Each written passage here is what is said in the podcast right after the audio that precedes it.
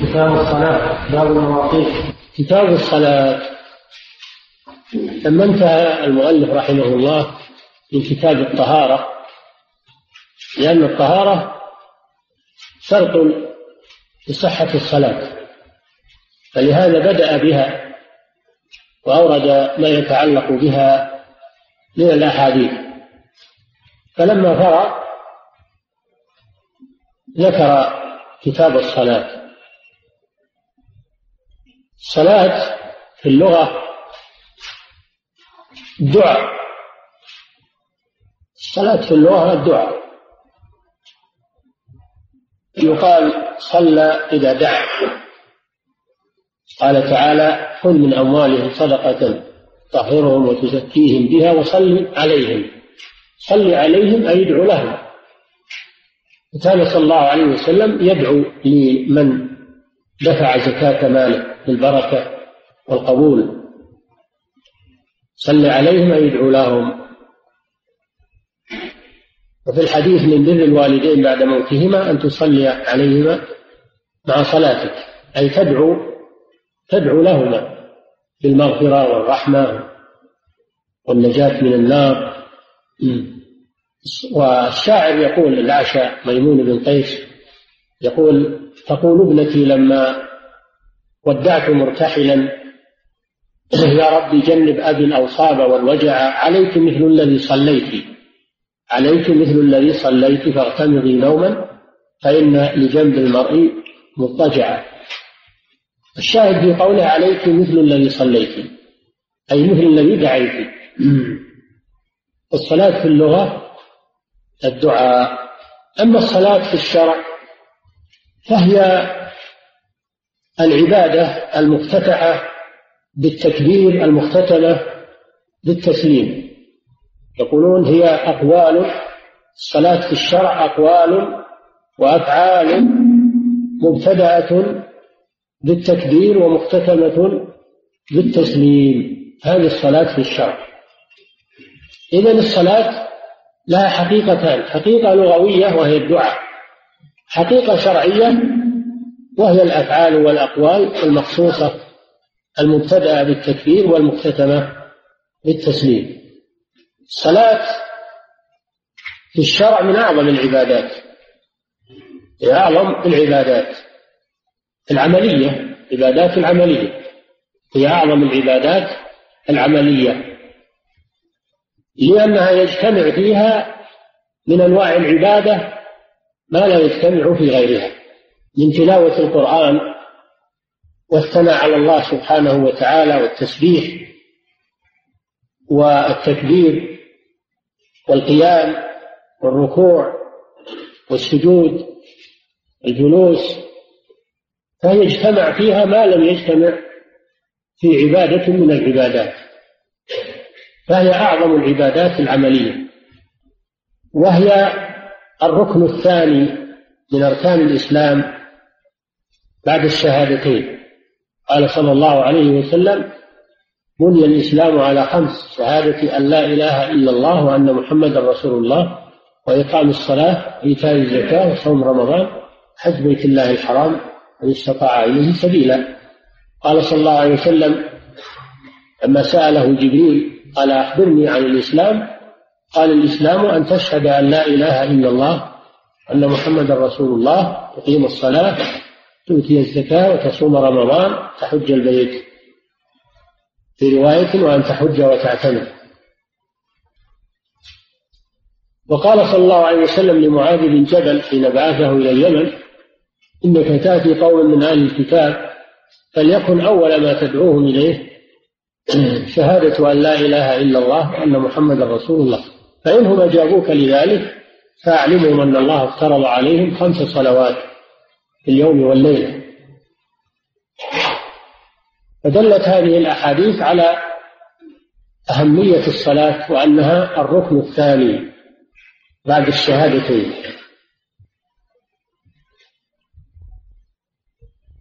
وقد فرضت على النبي صلى الله عليه وسلم في مكة فرضت على النبي صلى الله عليه وسلم في مكة قبل الهجرة ليلة المعراج.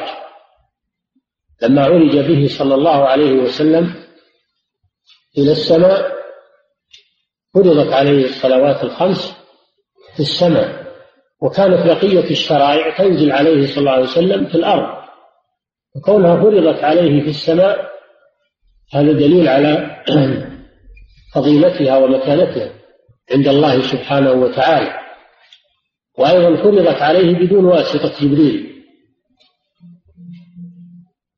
كلمه الله بها وفرضها عليه. وأول ما فرضت ركعتين ركعتين كما في حديث عائشة أول ما فرضت الصلاة ركعتين فأتمت صلاة الحضر وأقرت صلاة السفر. إلا المغرب فإنها وتر النهار. وإلا الفجر فإنها تطول فيها القراءة. في المغرب والفجر بقيتا على ما كانتا عليه أما الظهر والعصر والعشاء فكانت كانت في أول الأمر ركعتين ثم أتمت في الحضر إلى أربع وبقيت في السفر كما هي ركعتين ركعتين. ومن ترك الصلاة متعمدا فإن كان جاحدا لوجوبها فإنه كافر بإجماع المسلمين. الذي يرى أن الصلاة ما هي بواجب هذا كافر بإجماع المسلمين. استتاب فإن تاب وإلا قتل مرتدا. كما لو قال الصلاة عادات تقاليد اجتماعية؟ لأن بعض بعض الملاحدة أو بعض المنحرفين والعياذ بالله يعتبر أمور الدين أنها تقاليد تقاليد اجتماعية. فمن كان يرى هذا الرأي فهو كافر بإجماع المسلمين. الصلاة مو تقاليد اجتماعية ولا هي الصلاة عبادة لرب العالمين عبادة واجبة. ركن من أركان الإسلام. فمن جحد وجوبها فهو كافر بإجماع المسلمين. يجب أن يستتاب فإن تاب وإلا قتل. أما إذا كان يعترف بوجوبها ولكنه يتركها تكاسلا يتركها تكاسلا يتعمد تركها تكاسلا فهذا فيه خلاف بين أهل العلم.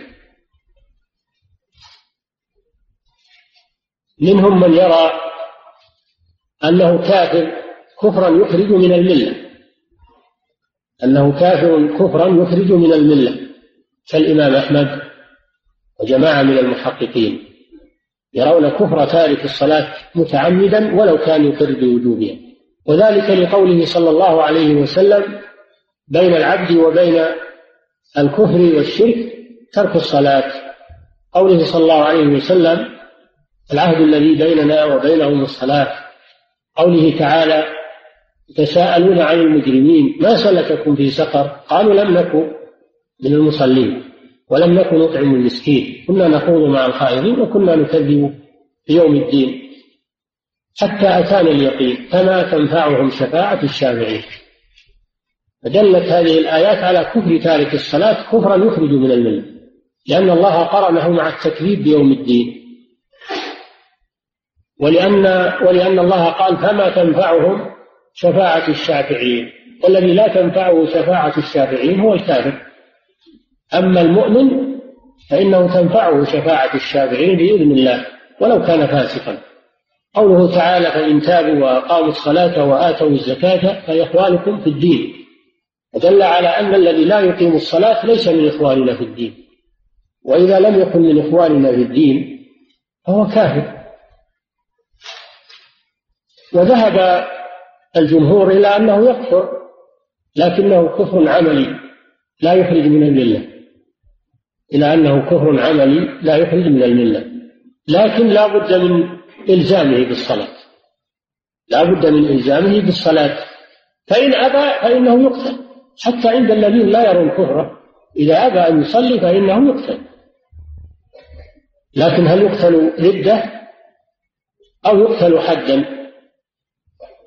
الإمام أحمد ومن معه كإسحاق بن راهويه والجمع يرون أنه يقتل كفرا ردة يقتل على أنه مرتد عن دين الإسلام.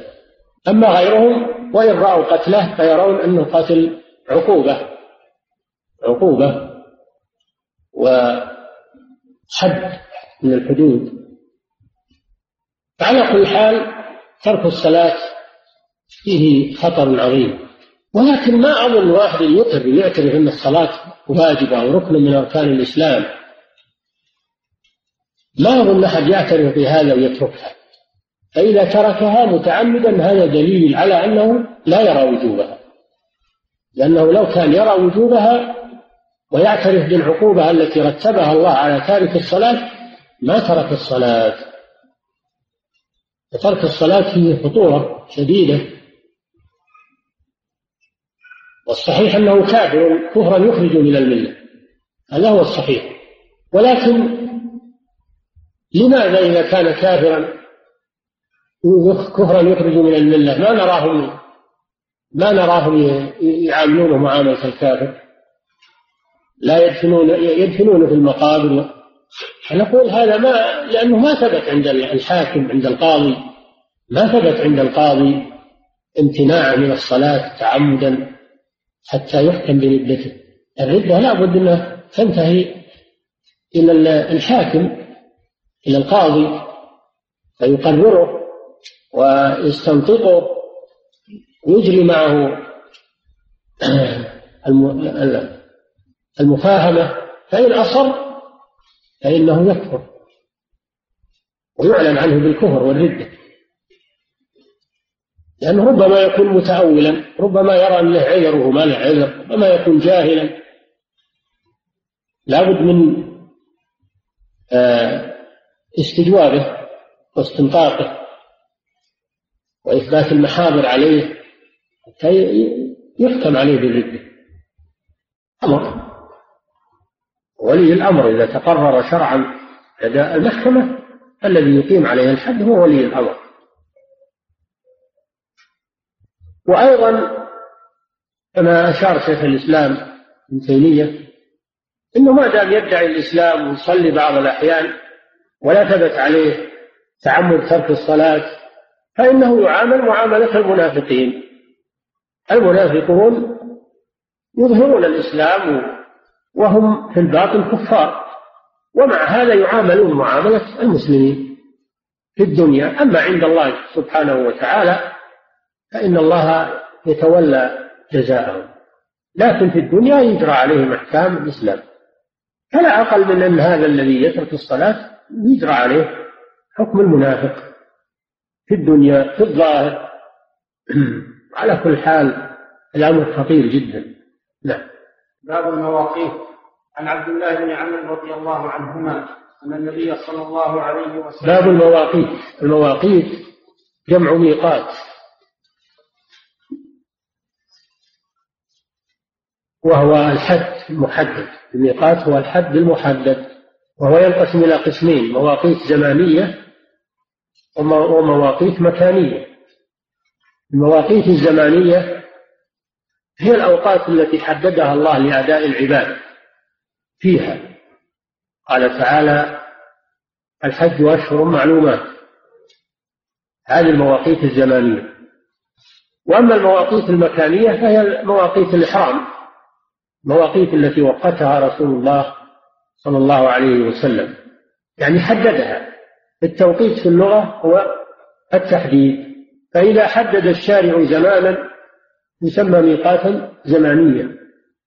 وإذا حدد للعبادة مكانا فإنه يسمى ميقاتا مكانيا. والمراد هنا المواقيت الزمانية للصلاة. لأن الشارع حددها بمواقيت. الليل في اليوم والليلة. قال تعالى إن الصلاة كانت على المؤمنين كتابا موقوتا أي مفروضا في أوقات محددة. قال تعالى أقم الصلاة لدلوك الشمس إلى غسق الليل وقرآن الفجر إن قرآن الفجر كان مشهودا. هذا فيه مواقيت الصلاة مجملة في هذه الآية. مواقيت الصلاة مجملة. في قوله تعالى فسبحان الله حين تمسون وحين تصبحون وله الحمد في السماوات والأرض وعشيا وحين تظهرون. هذا أيضا فيه مواقيت الصلاة لكنها مجمل. وقد جاءت السنة المطهرة ببيان هذه المواقيت. منها هذا الحديث حديث ابن عمر رضي الله تعالى عنهما. نعم. عن عبد الله بن عمر رضي الله عنهما أن النبي صلى الله عليه وسلم قال وقت وقت الظهر إذا زالت الشمس وكان ظل الرجل كطوله ما لم يحضر وقت العصر ووقت العصر ما لم تصفر الشمس ووقت صلاة المغرب ما لم يغيب الشفق ووقت صلاة العشاء إلى نصف الليل الأوسط ووقت صلاة الصبح من طلوع الفجر ما لم تطلع الشمس رواه مسلم. هذا الحديث فيه بيان مواقيت الصلوات الخمس. قوله صلى الله عليه وسلم وقت الظهر إذا زالت الشمس يعني يدخل وقت الظهر بزوال الشمس. زوالها عن وسط السماء. إذا كانت الشمس فوق الرؤوس وانحسر الظل فهذا يقال له قيام الشمس. هذا لا تحل الصلاة فيه. منهي عن الصلاة؟ فيه لا نافلة ولا فريضة. إذا توسطت الشمس فوق الرؤوس فلا تجوز الصلاة؟ لا نافلة ولا فريضة ولا صلاة جنازة ولا غيرها لكنه وقت قصير. فإذا زالت الشمس يعني إلى جهة الغرب زالت عن الرؤوس إلى جهة الغرب وبدا شيء من الظل في جهة الشرق دخل وقت الظهر وهو دلوك الشمس. قال تعالى أقم الصلاة لدلوك الشمس. دلوك المراد به زوال الشمس. من وسط السماء بالنسبة لي بالنسبة للناس. إذا زالت الشمس يعني عن وسط السماء. وكان ظل الرجل مثله يعني ويستمر وقت الظهر من زوال الشمس إلى أن يتساوى الظل مع الشاخص. تساوى الظل مع الشاخص. حينئذ ينتهي وقت الظهر. مثلا إذا صار ظلالها العمود طول العمود ظلال الإنسان طول الإنسان. ظلال العود طول العود.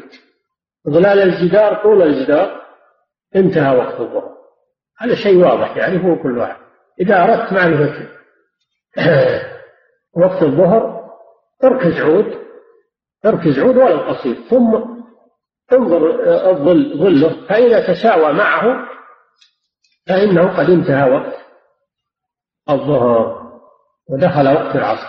إذا ما بين ما بين زوال الشمس إلى مساواة الظل للشاخص كل هذا وقت للظهر.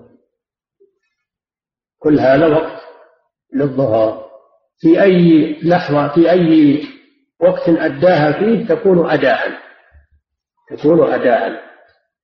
في أوله في وسطه في آخره ما لم يتساوى الظل مع الشاخص فإنه كل وقت أداء ووقت العصر يبدأ من مساواة الظل للشاخص إلى اصفرار الشمس إلى اصفرار الشمس في هذا الحديث. يعني قبل الغروب إذا تغير لون الشمس من البياض إلى الصفرة لأنها إذا دنت من الأفق يعلوها صفرة وكدر من من الغبار و فيعلوها كدرة تصير صفراء فوقت العصر يستمر إلى اصفرار الشمس إذا قربت من الغروب. وقيل يستمر إلى إلى مصير ظل الشيء مثليه مثليه. إذا صار الظل طول الشيء مرتين انتهى وقت العصر. يبدأ من مصير الظل مثله وينتهي بمصير الظل مثليه. يعني له علامتان. نهاية وقت العصر له علامتان إحداهما اصفرار الشمس والثاني أن يكون الظل طول الشاخص مرتين. هذا وقت العصر. في أي وقت أديتها؟ في أوله في في وسطه في آخره؟ فهي أداء ولكن قد يكون هناك أحوال تستدعي مثل مع صلاة الجماعة تصلي مع الجماعة. هناك أشياء تستهنى كما يأتي. لكن الكلام على الأداء والقضاء هنا. فإذا صليتها ما بين الحدين فقد صليتها أداء. عاد كونك تركت صلاة الجماعة وما تركتها هذا شيء آخر. واختلف العلماء فيما بعد اصفرار الشمس إلى مغيب الشمس. هل هو من وقت العصر أو هو خارج عن وقت العصر؟ على قولين.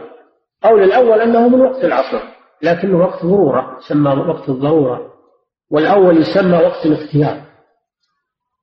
إلى اصفرار الشمس هذا وقت اختيار. ما بعد اصفرار الشمس إلى الغروب هذا يسمى وقت اضطرار. لقوله صلى الله عليه وسلم من أدرك ركعة من العصر قبل أن تغرب الشمس فقد أدرك العصر. هذا يدل على أن وقتها يستمر إلى الغروب. ولكن ما بعد اصفرار الشمس أو ما بعد مصير ظل الشيء مثليه يعتبر وقت اضطرار لا يجوز تأخيرها إليه إلا لمن أصابه عذر مانع. ووقت المغرب إلى مغيب الشفق يعني يبدأ وقت المغرب من غروب الشمس ويستمر إلى مغيب الشفق. الشفق شفقان شفق أبيض وشفق أحمر. فأيهما المراد هنا؟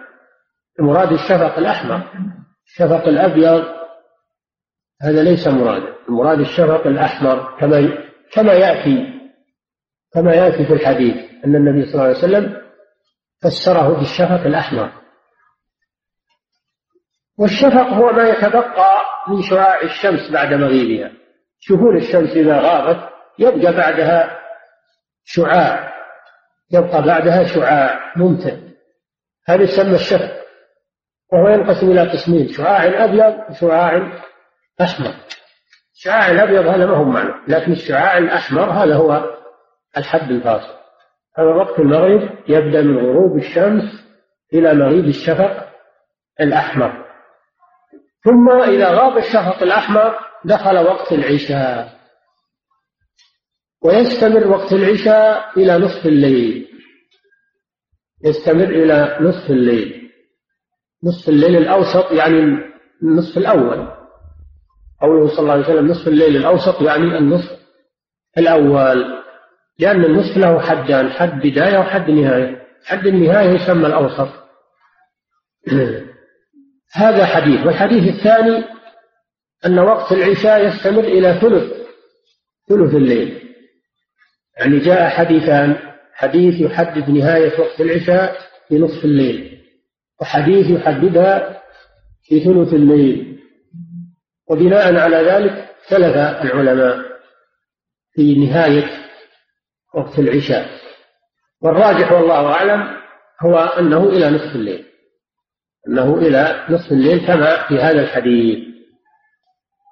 ففي أي وقت أداها من هذا الوقت ما بين مغيب الشفق إلى نصف الليل أو إلى ثلث الليل على قول فإنه يكون قد أداها في وقتها. في وسطه في أوله في آخره أداها في وقته واختلف العلماء فيما بعد نصف الليل إلى طلوع الفجر أو ما بعد ثلث الليل إلى طلوع الفجر. هل هو خارج عن وقت العشاء؟ فيكون من صلى فيه يكون قضاء أو هو داخل في وقت العشاء لكن وقت ضرورة. يكون من وقت الضرورة. على قولين قول الأول أنه يمتد إلى الفجر ولكنه ينقسم إلى قسمين. وقت اختيار وهو إلى نصف الليل أو إلى ثلث الليل ووقت ضرورة وهو ما بعد ذلك إلى طلوع الفجر. والدليل على ذلك أن النبي صلى الله عليه وسلم قال من أدرك ركعة من الفجر قبل من من أدرك ركعة من الليل قبل أن يطلع الفجر فقد أدرك العشاء. من أدرك ركعة من العشاء قبل أن يطلع الفجر قد أدرك العشاء كما قاله أيضا في صلاة العصر. فيمتد وقت وقت العشاء على هذا القول إلى طلوع الفجر ولكنه ينقسم إلى قسمين وقت اختيار ووقت ضرورة. والقول الثاني أنه ينتهي بنصف الليل أو بثلث الليل وما بعده يعتبر خارج الوقت.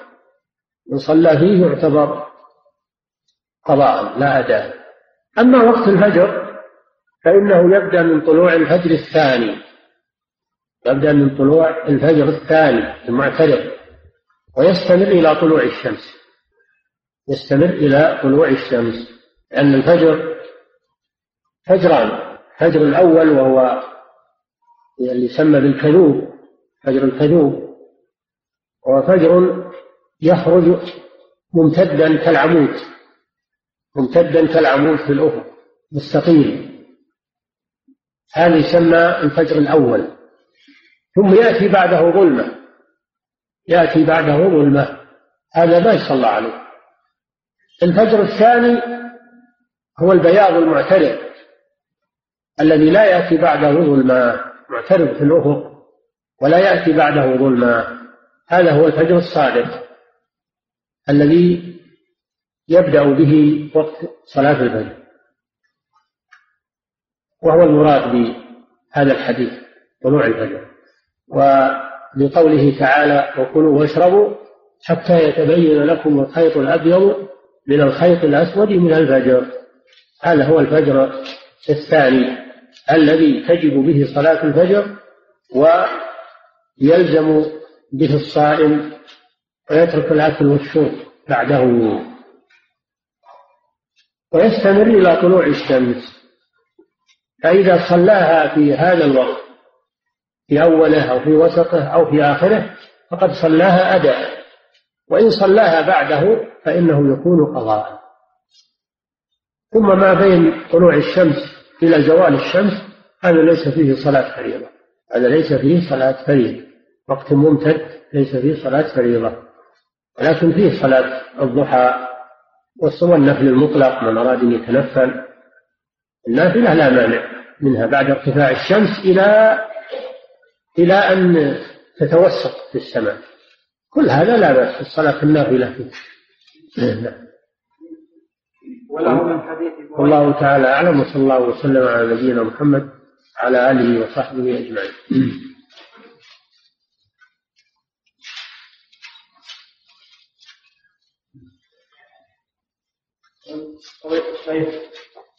ما حكم من نذر لله أن شفاه من مرضه بسيدة في طلب العلم ثم شفاه الله.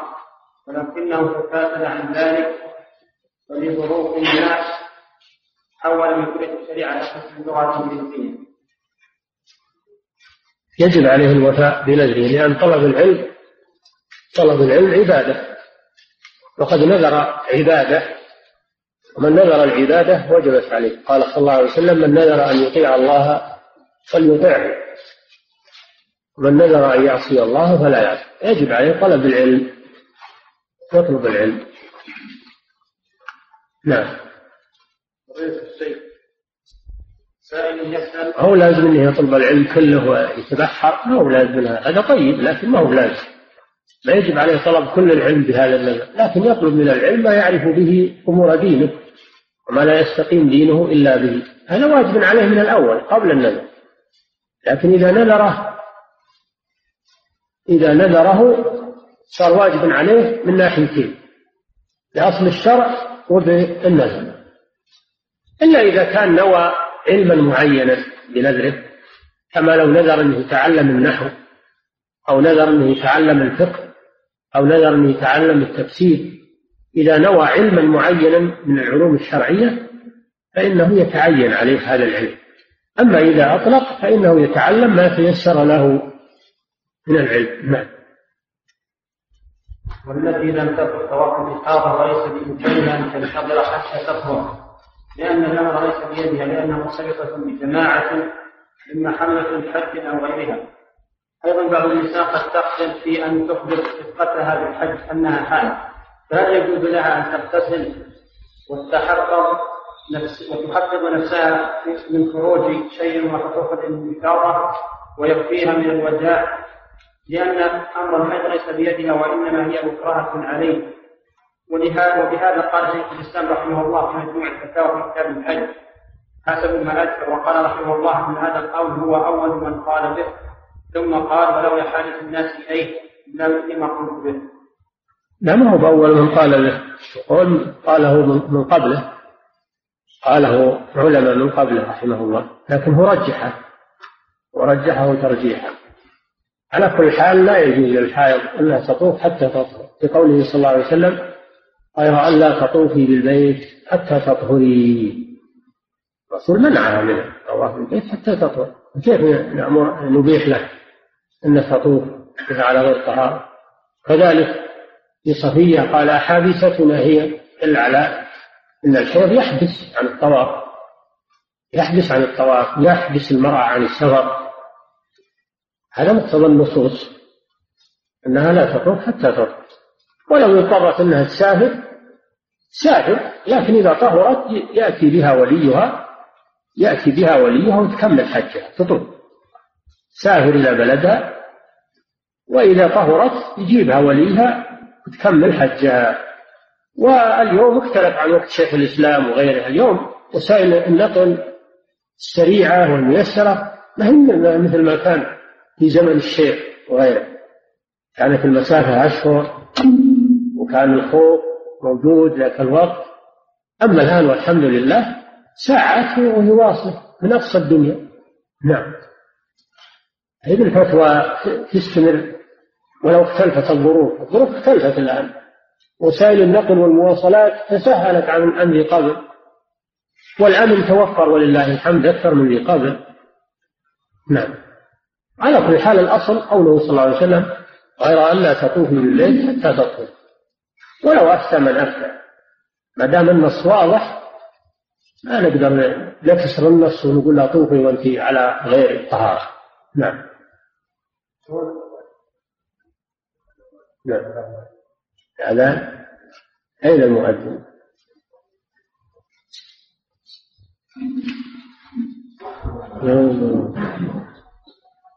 اللهم صل على نعم. فضيلة الشيخ من أبرز القائلين بعدم الكفر المتساهل بالصلاة آية قوله تعالى إن الله لا يغفر أن يشرك به ويغفر ما دون ذلك لمن يشاء. كما هو توجيه الآية؟ لا تعارض بين الآية وبين الحديث. فترك الصلاة يدخل في في, الإشراك بالله عز وجل. لأن الإشراك والكفر يجتمعان يجتمع في حقه هذا. كل مشرك كافر وليس كل كافر مشرك. هذا يكون يدخل في الكافر المشرك. نعم. وأيضا إن الله لا يغفر أن يشرك به. قد يقال إن هذا من المطلق. حديث كفر تارك الصلاة. هو من المقيد أيضا. حاصل ما في تعارض بين الآية وبين كفر تارك الصلاة الذي دلت عليه النصوص. نعم. ما حكم تأخير الصلاة عن وقتها متعمدا حكم تأخير الصلاة عن وقتها متعمدا تحريم. حرام عليه هذا. حرام عليه هذا. والجمهور على أنه يصليها يجب عليه صلاتها قضاء. وذهب بعض العلماء إلى أنه لا يصليها لأن الرسول صلى الله عليه وسلم يقول من نسي صلاة أو نام عنها فليصلها إذا ذكر. فدل على أن المتعمد لا يقبل ولكن عليه التوبة من جديد. عليه التوبة من جديد والمحافظة على الصلاة في المستقبل. وأما القضاء فهذا لا قضاء عليه لأن الرسول صلى الله عليه وسلم إنما خص القضاء لمن نسيها أو نام عنها. وهذا ليس ناسيا ولا نائما متعمد لإخراجها عن وقتها. فعليه أن يتوب إلى الله يحافظ على الصلاة في المستقبل ومن تاب تاب الله عليه. نعم. هل يكفر بذلك؟ فيه من العلماء من يقول يكفر بذلك. نعم. من العلماء من يقول من تعمد إخراج الصلاة عن وقتها فإنه يكفر بذلك. لكن الجمهور على أنه لا يكفر ويجب عليه القضاء. نعم. الشيخ ما هو الدليل من قال أكثر مده البث إلى يومين؟ ومن قال به من العلماء؟ ما في دليل لكن يقولون هذا يرجع إلى عادات النساء. يقولون يرجع إلى عادات النساء. النساء ما هم على حد سواء. تختلف العادات تختلف البلدان. فيرجع في هذا إلى عادات النساء. فإذا كان من عادة المرأة باستمرار أنها تزيد عن الأربعين باستمرار فإنه يكون يكون نفاسا ولو زاد عن الأربعين. أما إذا كان ما هو باستمرار ولكن بعض الأحيان فإنها تقتصر على الأربعين. لأن هذا يرجع فيه إلى إلى العادة المضطردة. نعم. فضيلة الشيخ هل يصح طلاق النفساء مدة النفاس؟ لا. ما يجوز طلاقها في مدة النفاس ولا في مدة الحيض. لقوله تعالى يا أيها يا أيها النبي إذا طلقتم النساء فطلقوهن لعدتهن أي طاهرات من غير مسيس. هذا معنى لعدتهن طاهرات من غير مسيس. نعم. وإذا صلى شخص خلف الإمام وركع الإمام وركع معه ثم قام الإمام من الركوع وحق لهذا الشخص فتن عظيم منعه من متابعة الإمام وقت السجود. فماذا يفعل في هذه الركعة؟ هل يعيدها؟ وهل يسجد سجود السهو؟ إذا زال عنه المانع يتابع يكمل السجود ويتابع الإمام صلاته صحيحة إن شاء الله. إذا زال عنه المانع يسجد ولو بعد الإمام ويلحق بالإمام. لأنه ما تخلف عن الإمام إلا لعذر. ما تعمد التخلف أي يأتي بالسجدة ولو بعد الإمام ويتابع الإمام. في صلاته. صلاته صحيحة إن شاء الله. أما إذا ترك السجدة ولم يسجد تابع الإمام في الباقي فعليه أن يأتي بركعة ركعة كاملة بعد أن يسلم الإمام. يأتي بركعة كاملة. نعم. الشيخ هل يعتبر تارك الصلاة عملا بحديث بين العبد ترك الصلاة؟ نعم. هذا قلنا في الجواب السابق أنه يكون داخل في المشرك. نعم. من بيان كيفية معاملة الولد لوالده التارك الصلاة. في مرضه وموته ودفنه. معاملة إيش؟ معاملة الولد لوالده التارك الصلاة. في مرضه وموته ودفنه. إذا كان يترك الصلاة متعمدا واستمر على هذا ولم يتب قبل موته لم يتب قبل موته وهو يعلم هذا من حاله فإنه لا يصلي عليه. ولا يتبع جنازته. ما يصلي عليه ولا يتبع جنازته. أما إذا كان يترك الصلاة في مرضه يظن أنه يعني بعض المرضى يظن أنه يجوز له ترك الصلاة إلى أنه عافاه الله يقضي. بعض المرضى يتصورون هذا التصور. هذا لا يكفر هذا مخطئ ولكنه ما يكفر بهذا. لأنه ما ترك الصلاة متعمدا ولكن تركها لأنه يظن أنه يجوز له هذا الشيء. أن الشارع يجيز له هذا الشيء. فهو مخطئ جاهل لكنه ما يكفر نعم. هذا الشيء امرأة انقضت من الأربعين وافترضت حالتها فمر ترى نعم. امرأة انقضت انقضت من الأربعين واختلطت عادتها فمر ترى دما يخرج منها على شكل قطع مرة تراه دما يسير سيلان وهو في غير وقت عادتها التي كانت تعرفها. قبل الحمل والكلب فماذا تفعل الله خيرا؟ تغتسل وتصلي. تغتسل وتصلي. تغتسل عند الأربعين عند تمام الأربعين وتصلي. ولو كان عليها دم متقطع. الخارج عن الأربعين لا تعتبره شيئا تعتبره نزيفا. إلا إذا صادف وقت عادتها وقت عادة الحيض. فإنها تعتبره حيضا. أما إذا زاد عن الأربعين ولم يصادف وقت العادة فإنها تعتبره دم فساد تستنجي وتجعل على المخرج شيئا يمنع الخارج ثم تتوضا وتصلي مثل ما قلنا فيما سبق في المستحاضة نعم.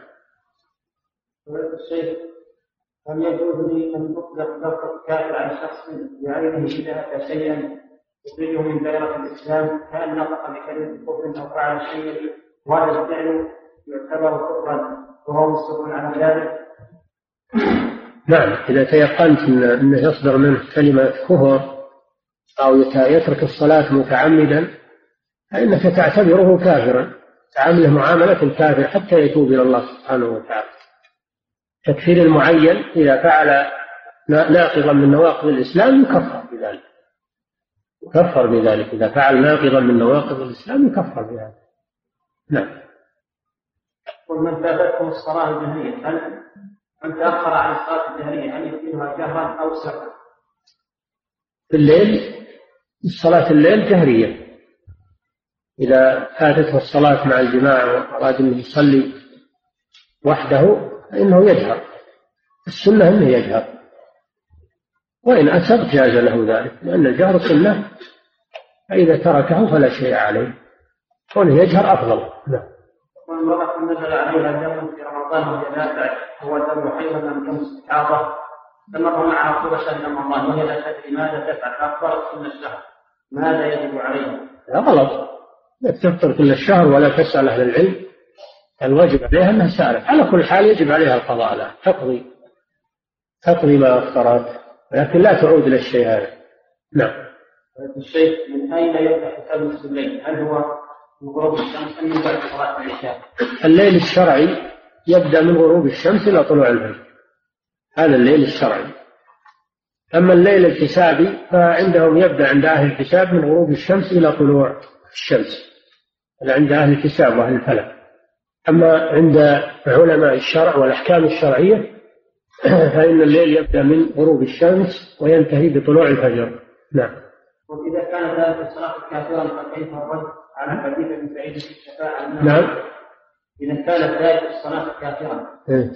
فكيف الرد على حديث أبي سعيد في الشفاعة أنه يخرج من النار من كان في قرنه مثقال ذرة من إيمان مع أنه لم يصلي؟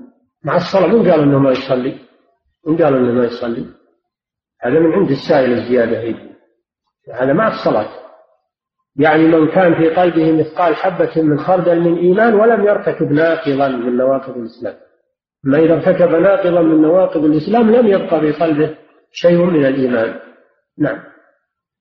فضيلة الشيخ إذا أردت صلاة الضحى قبل وسط الشمس في كبد السماء بخمس دقائق فهل يجوز لي ذلك حتى وإن كان نهاية نعم. سنة الضحى؟ إيش تقول؟ إذا أردت صلاة الضحى قبل وسط الشمس نعم. كبد في كبد السماء بخمس دقائق إيه. فهل يجوز لي ذلك حتى وإن كان نهاية سنة الضحى سوف تمتد إلى توسط الشمس.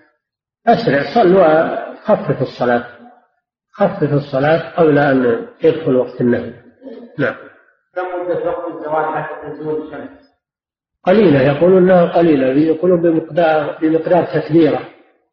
بمقدار تكبيرة الإحرام. لأن الشمس ما هي تابع تمشي. نعم. وفي فصل الشتاء يكون الشخص يكون للشاقة ظل نحو الشمال. فكيف يمكن أن نعرف بداية وقت صلاة الظهر ونهايته في هذا الوقت؟ ننزل ننزل ظل الزوال. نحسم ظل الزوال ثم نحسب ما زاد عليه إلى أن يصير ظل الشيء مثله ولهذا يقول الفقهاء إلى مصير ظل الشيء مثله بعد فيء الزوال. بعد يعني يعني تطرح ظل الزوال. ما تحسبه؟ نعم. ما الحكم إذا نمت في المسجد ثم احتلمت؟ حكم إنك تطلع وتغتسل إذا احتلمت وأنت في المسجد لا تبقى وتنام فيه تطلع وتغتسل مع الامكان إذا ما يمكن ما يمكن إنك تغتسل في- هذا الوقت ما تجد ماء أو تخاف إذا طلعت من المسجد إنك تبقى في المسجد.